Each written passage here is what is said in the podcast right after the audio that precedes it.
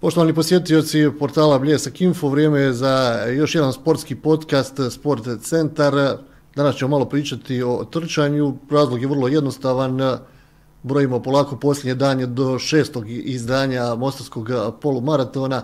Naš gost Franjo Lovrić, čovjek iz organizacijskog odbora, a možemo reći i udruženja Kinezi se zdrav život. Franjo, dobar dan i dobrodošao kako u podcast, tako i na portal Bljesak Info.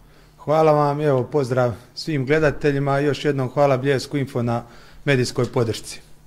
Završne pripreme, bliži nam se šesto po redu izdanje Mostarskog polumaratona, koji već polako je zauzeo neko svoje mjesto na karti kada, je upite, kada su u pitanju polumaraton, odnosno kada su u pitanju takve manifestacije, pa u Bosni i Hercegovini, ali čini mi se i u regionu.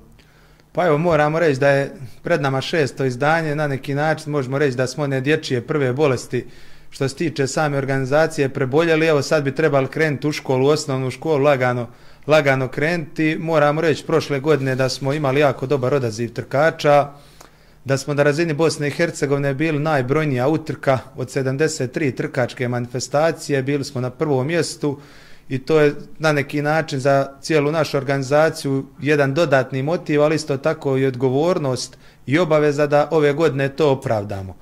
Desetak dana je do manifestacije, organizacijski odbor radi punom parom, e, zatvorene su prijave za polumaraton i evo nadamo se da će 19.3. u Mostaru zaista biti jedan lijepi trkački festival.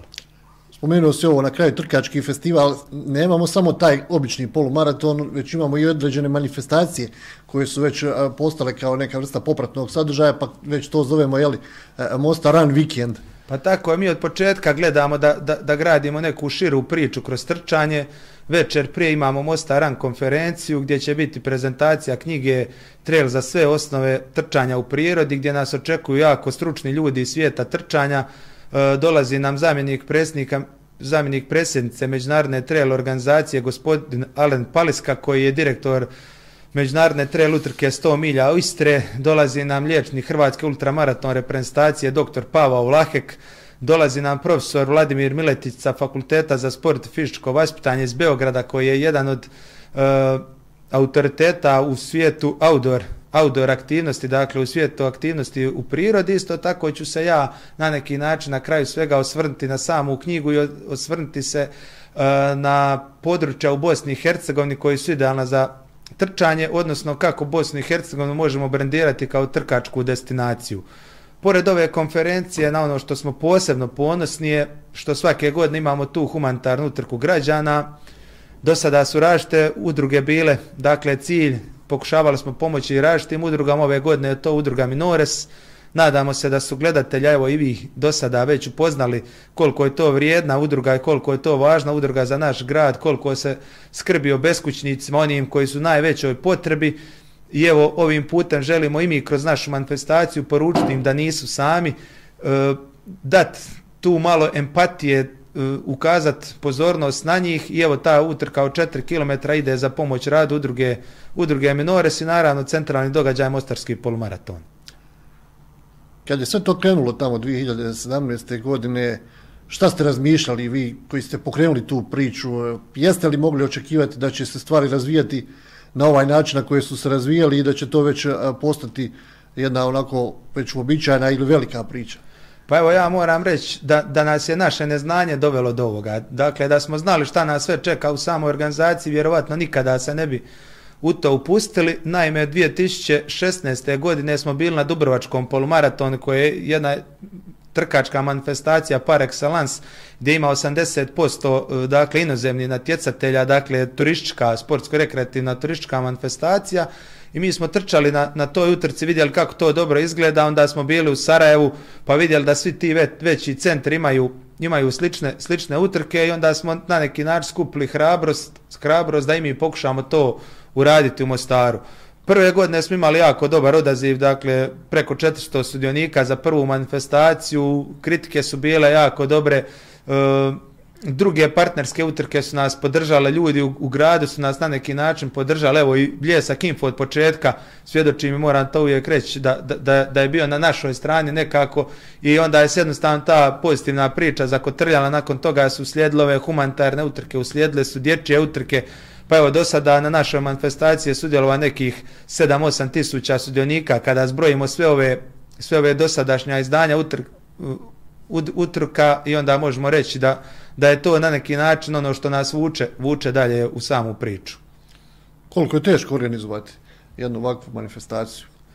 Pa evo, teško iz razloga što u dva sata, dakle, specifičnost organizacije je ta da u, u roku od dva, dva, dva i po sata, koliki je limit utrke, dakle, polmaratona, e, limit utrke je tri sata, trebamo pokriti 21 km, dakle, možemo reći cijeli, cijeli grad treba pokriti, treba uključiti policiju, treba uključiti hitnu pomoć, treba uključiti crveni križ i sve te, dakle, gradske institucije se uključe, te gradske, gradske službe i stoje na, na neki način na raspolaganju. Veliki, e, veliko olakšanje su te partnerske udruge koje nama pomažu. Evo, ove godine imamo desetak partnera udruga, tu je Zemlja Sunca, tu je škola trčanja Sanus Motus, tu je Gorska služba spašavanja, tu su partnerske e, utrke iz drugih grajeva, pa tako će nam ekipa iz Dubrovnika biti na jednoj okrepnoj stanici, ekipa sa Bokeškog polmaratona na drugoj, ekipa iz Splita na treće, ekipa iz Ohrida na četvrto i tako ta trkačka zajednica e, pomažemo jedni, jedni drugima da naše manifestacije idu, idu prema gore. Tako isto i mi idemo na druge utrke, promoviramo naš utrku i to je jedan cjelogodišnji, cjelogodišnji proces, dakle odmah po završetku ovoga izdanja utrke mi krećemo sa pripremama za iduća, za iduća izdanja, tako da dosta je zahtjevno, ali evo, to naš čini sretni, mi to volimo raditi, mi svako iz organizacijskog odbora dakle trči, bavi se tom aktivnošću rekreativno u svoje slobodno vrijeme i na taj način na neki pokušavamo evo dati dodatnu vrijednost gradu Mostaru. Kad ste planirali prvu tu utrku, odnosno kad ste planirali eh, rutu polumaratona, šta ste razmišljali, kako ste se odlučili da ide ona na taj način?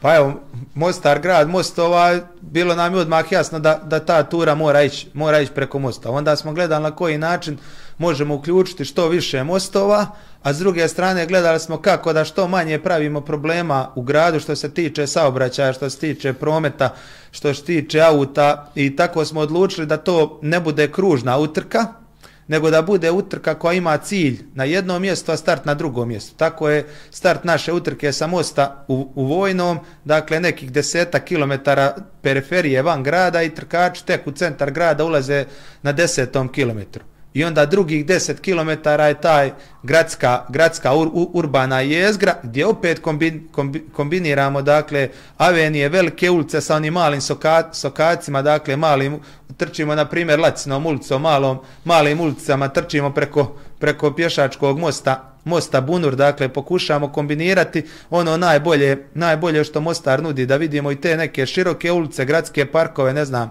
krošetalište Zrinjevac trčimo kraj Vijećnice, kraj gimnazije, kraj Narodnog pozorišta, kraj parka Nobelovaca, dakle kombinacija onih prirodni i kulturni blagodati koje Mostar ima, po meni je isto tako važno na, naglasiti Lučki most sa panoramom velikom na, na, na, na stari most, jer znamo da je na starom mostu Kalderma da nije moguće osigurati da to trčanje bude sigurno, ali evo mislimo da isto atraktivno kad, kada trkači trče Lučkim mostom imaju panoramski pogled na, na, na stari most, a sve se završava na neki način u centru grada ispred Mepa Smola, gdje tu bude dođe veliki broj gledatelja, posjetitelja i na taj način trkači osjete tu taj gradski, gradski život.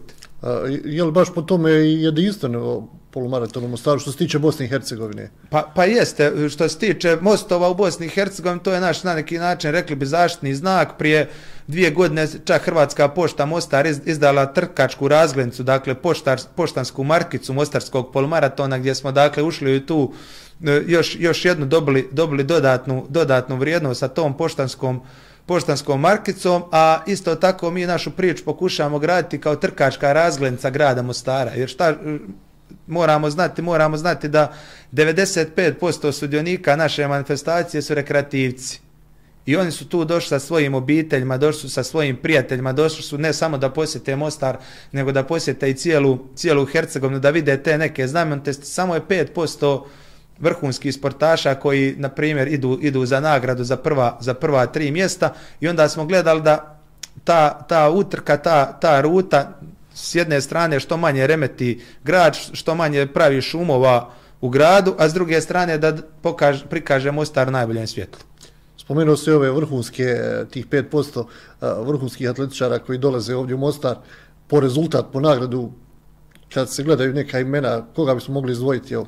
Pa evo, e, do, do, sada, do sada smo svake godine imali olimpijice, dakle trkače koji su nastupali na olimpijskim igrama, tu je Darko Žvanović iz Srbije koji je bio srpski olimpijac, Marija Vrajić iz Hrvatske koja je također bila olimpijka, e, 2018. godine pobjedila Mateo, Matea Parlov Koštr koja je ove godine, koja je prošle godine nastupila na olimpijskim, na olimpijskim igrama uh, i nekolicina drugi također smo imali trkače iz Kenije, dakle iz Etiopije, strane, strane trkače, tu je bosansko-hercegovački atlečar Alija, Alija Imamović i e, hrvatski atlečar Ante Živković koji je pobjednik prvog izdanja Mostarskog polmaratona, bosansko-hercegovačka olimpijka Lucija Kimani, E, posebno smo ponosni na Srpsku olimpijku Oliveru Jeftić, dakle koja je pobjedila na njujorškom polmaratonu, na njujorškom maratonu, koja je pobjedila na velikim svjetskim utrkama, koja je također nastupala par puta na olimpijskim igrama. Tako da evo, bude tu, bude tu stvarno imena i svijeta atletike koje su, koja su u, u, u, regiji, u regiji predstavljaju nešto. I kako su njihove reakcije bile?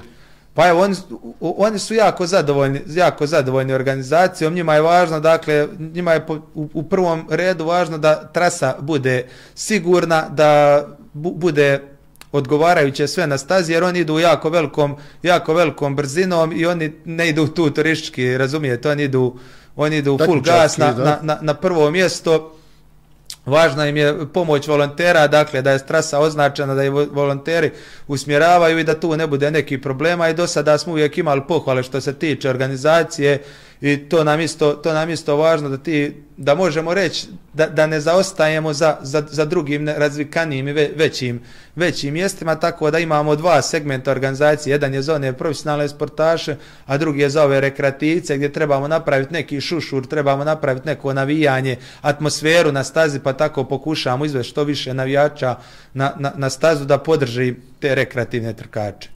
A financijski kako izlazite na kraj kada je pitaju organizacija?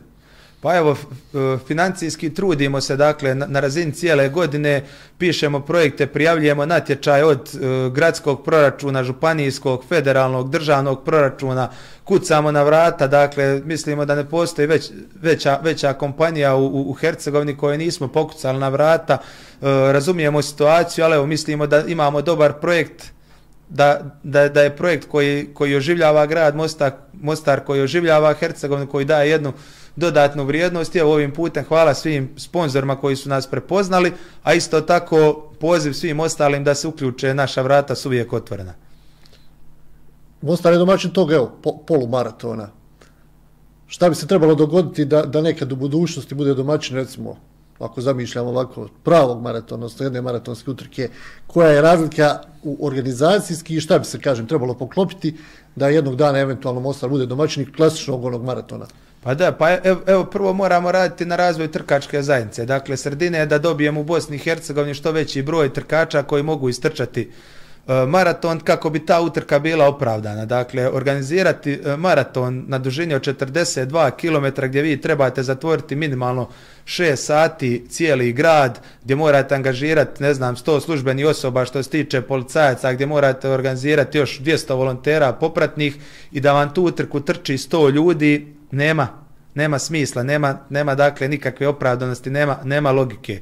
U budućnosti bi se to moglo desiti ukoliko dođe do velike ekspanzije trkačkog pokreta gdje bi mi mogli dakle na našoj utrci okupiti 500 500 maratonaca, tako neki, neki, veći, neki veći broj i da, da bi onda grad to mogao podnijeti, dakle, da bi ima, imalo smisla napraviti toliki, kak, kako bi, e, e, to, toliko ustupanja u gradu, dakle, da bi to sve imalo neki, neki svoj smisao. Mi na Mostarskom polumaratonu gledamo zatvoriti, dakle, grad po, po određenim vremenskim zonama i čim trkači prođu, dakle, ulice se otvaraju da. da što manje, što manje dakle, narušimo, narušimo to, to kretanje. Isto tako moramo razvijati da lokalna zajednica prihvati to i razumije da, da u cijelome svijetu kada su ovake utrke da se zatvore grad. Ne znam, evo Ljubljana vam, centar Ljubljane bude zatvoren tri, gra, tri, tri dana kad je, kada je Ljubljanski maraton. I niko ne protestira, niko no. dakle ne prosvjeduje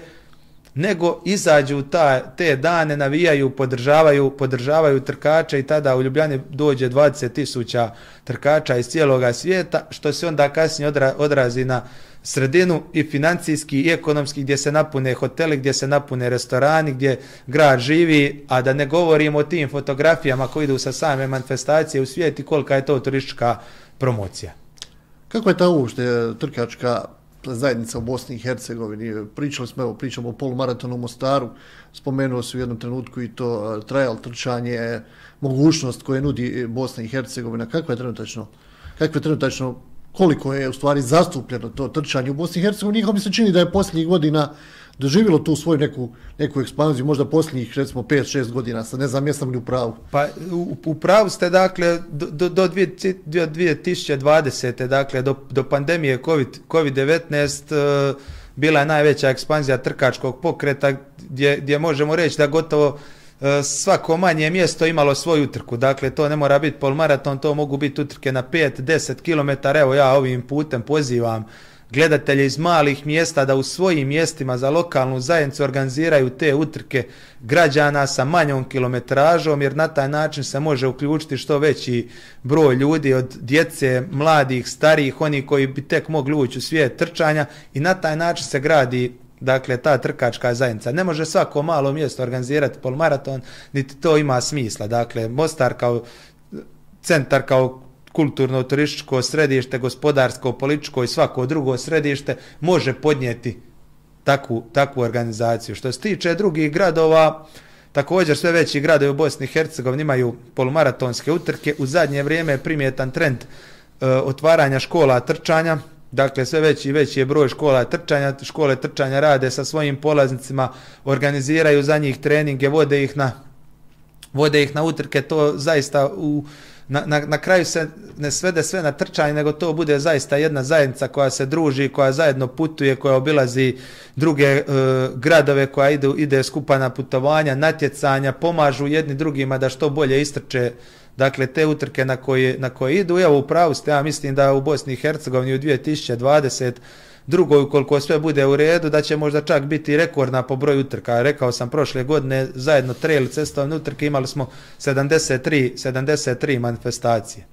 Spomenuli smo evo te e, trail utrke, možemo li njih onako posjetio smo portala Bljesak Info, onako i ovog podcasta malo, malo približiti, pa, e, evo, reći šta je to bitno, šta je draž.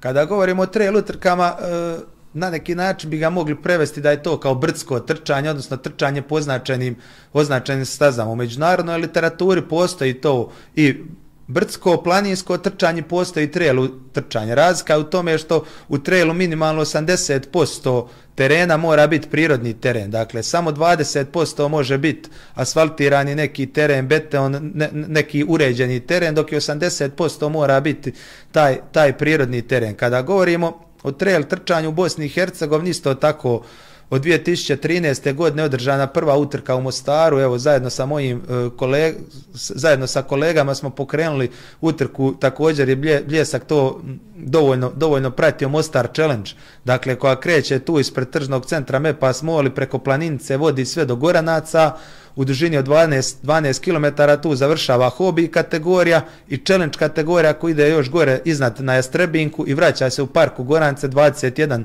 21 kilometar.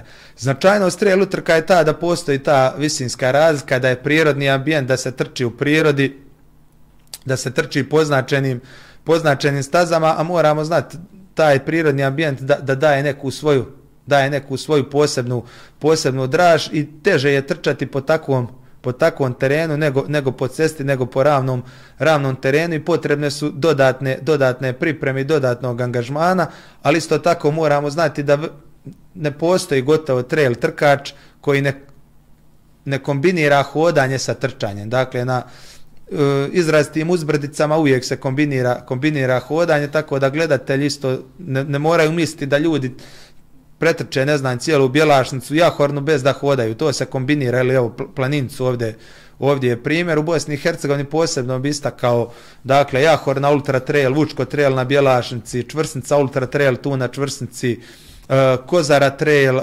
Hranislava trail, ima, ima stvarno veliki, veliki broj trail utrka, e, poz, moramo reći, Bosna i Hercegovina idealna destinacija za trail trčanje, u Bosni i Hercegovini imamo 60 vrhova preko 1500 metara, imamo veliki broj nacionalnih parkova, nacionalni park Sutjeska, Kozara, gdje to se moglo primjenjivati, park prirode Blidnje, također čvrsnica Vran, Prenj, dakle Prenj je jedan prirodni, prirodni amblijent sa 14 vrhova ili koliko već, ako se ne varam, preko 2000, preko 2000 metara, tako da evo u budućnosti se nadam da će cijela ta outdoor zajednica na neki način zaživjeti. Šta, šta, šta je važno reći? Važno je reći da e, ti ljudi koji se bave trčanjem, on, oni bicikliraju, oni, plan, oni planinare, oni idu i na, i na rafting, dakle, ta, ti ljudi imaju slične, slične interese i isprepliću se jedni, jedni između, između drugih i na taj način raste, rekao bih, taj outdoor zajednica ljudi koji se bave sportovima u prirodi.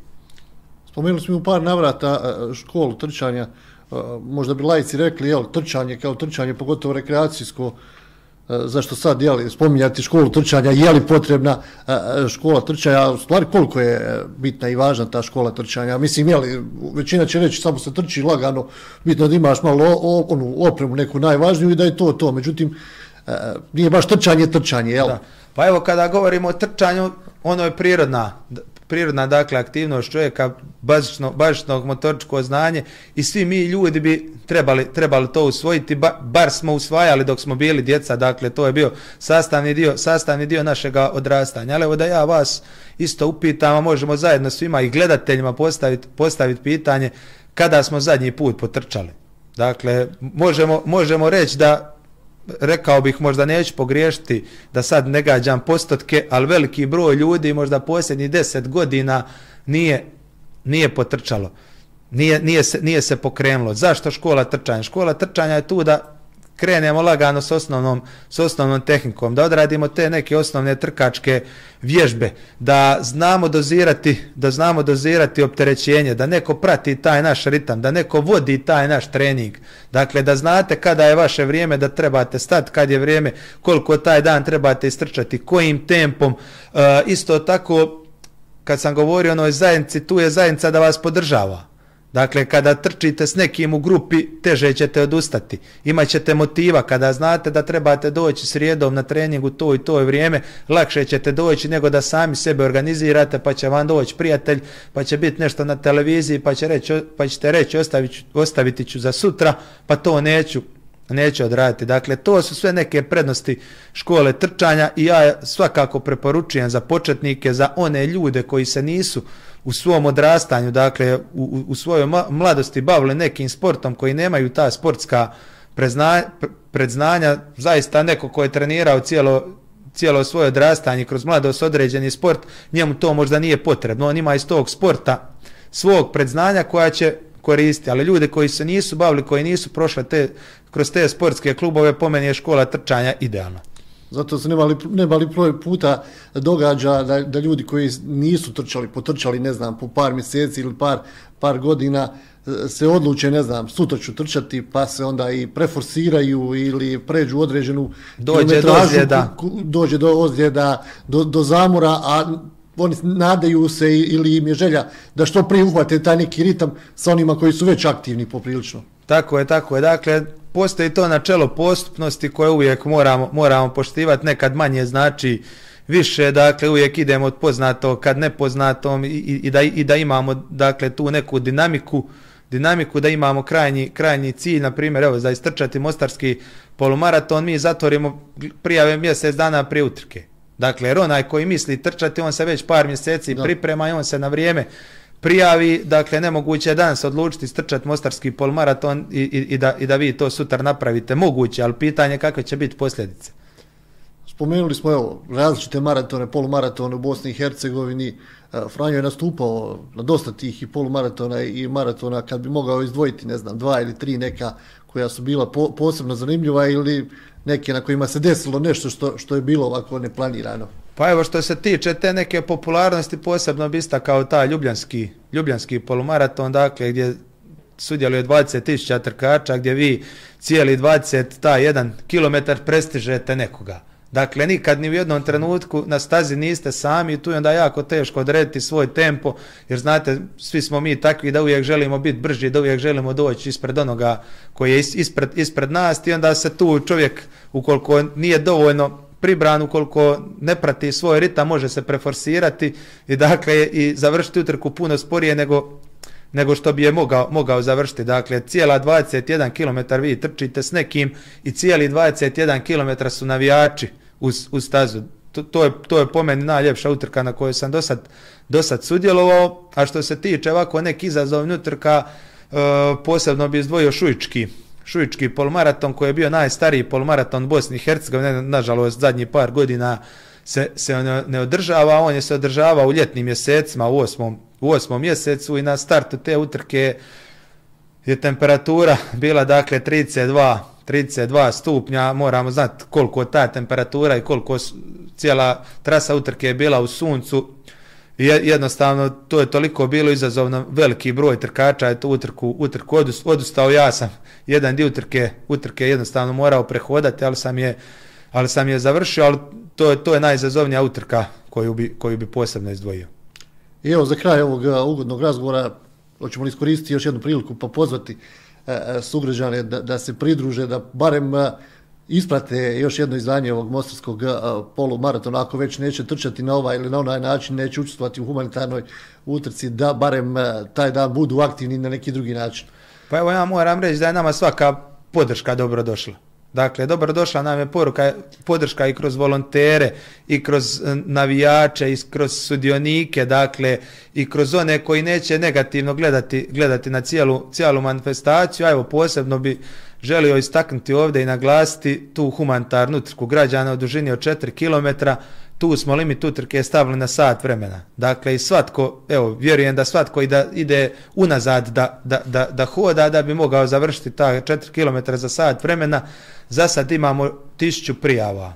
Dakle, evo, ponos, ponosni smo na, na sugrađane, ponosni smo sve koji se odazvali našem pozivu i da kroz tu utrku pokušamo pomoći radu udruge Minores da pokažemo to malo empatije, tih pola sata, sat vremena da odvojim od sebe, da pomognem udru, radu udruze, udruge, udruge Minores, evo tišću sudionika, dakle mi stvarno nismo očekivali taj broj i evo hvala, hvala svima koji se odazvali da sudjeluju na humanitarnoj utrci. Hvala Franjo, još jednom i, i puno sreće naravno e, i dalje u radu i udruge Kinezis i kada je u pitanju organizacija mostarskih polumaratona koji će nam doći u budućnosti. Evo, poštovani posjetioci portala Abljesak Info, ovo je bilo još jedno izdanje sportskog podcasta Sporte Centar. Mi naravno se ponovo čujemo nekom drugom prilikom.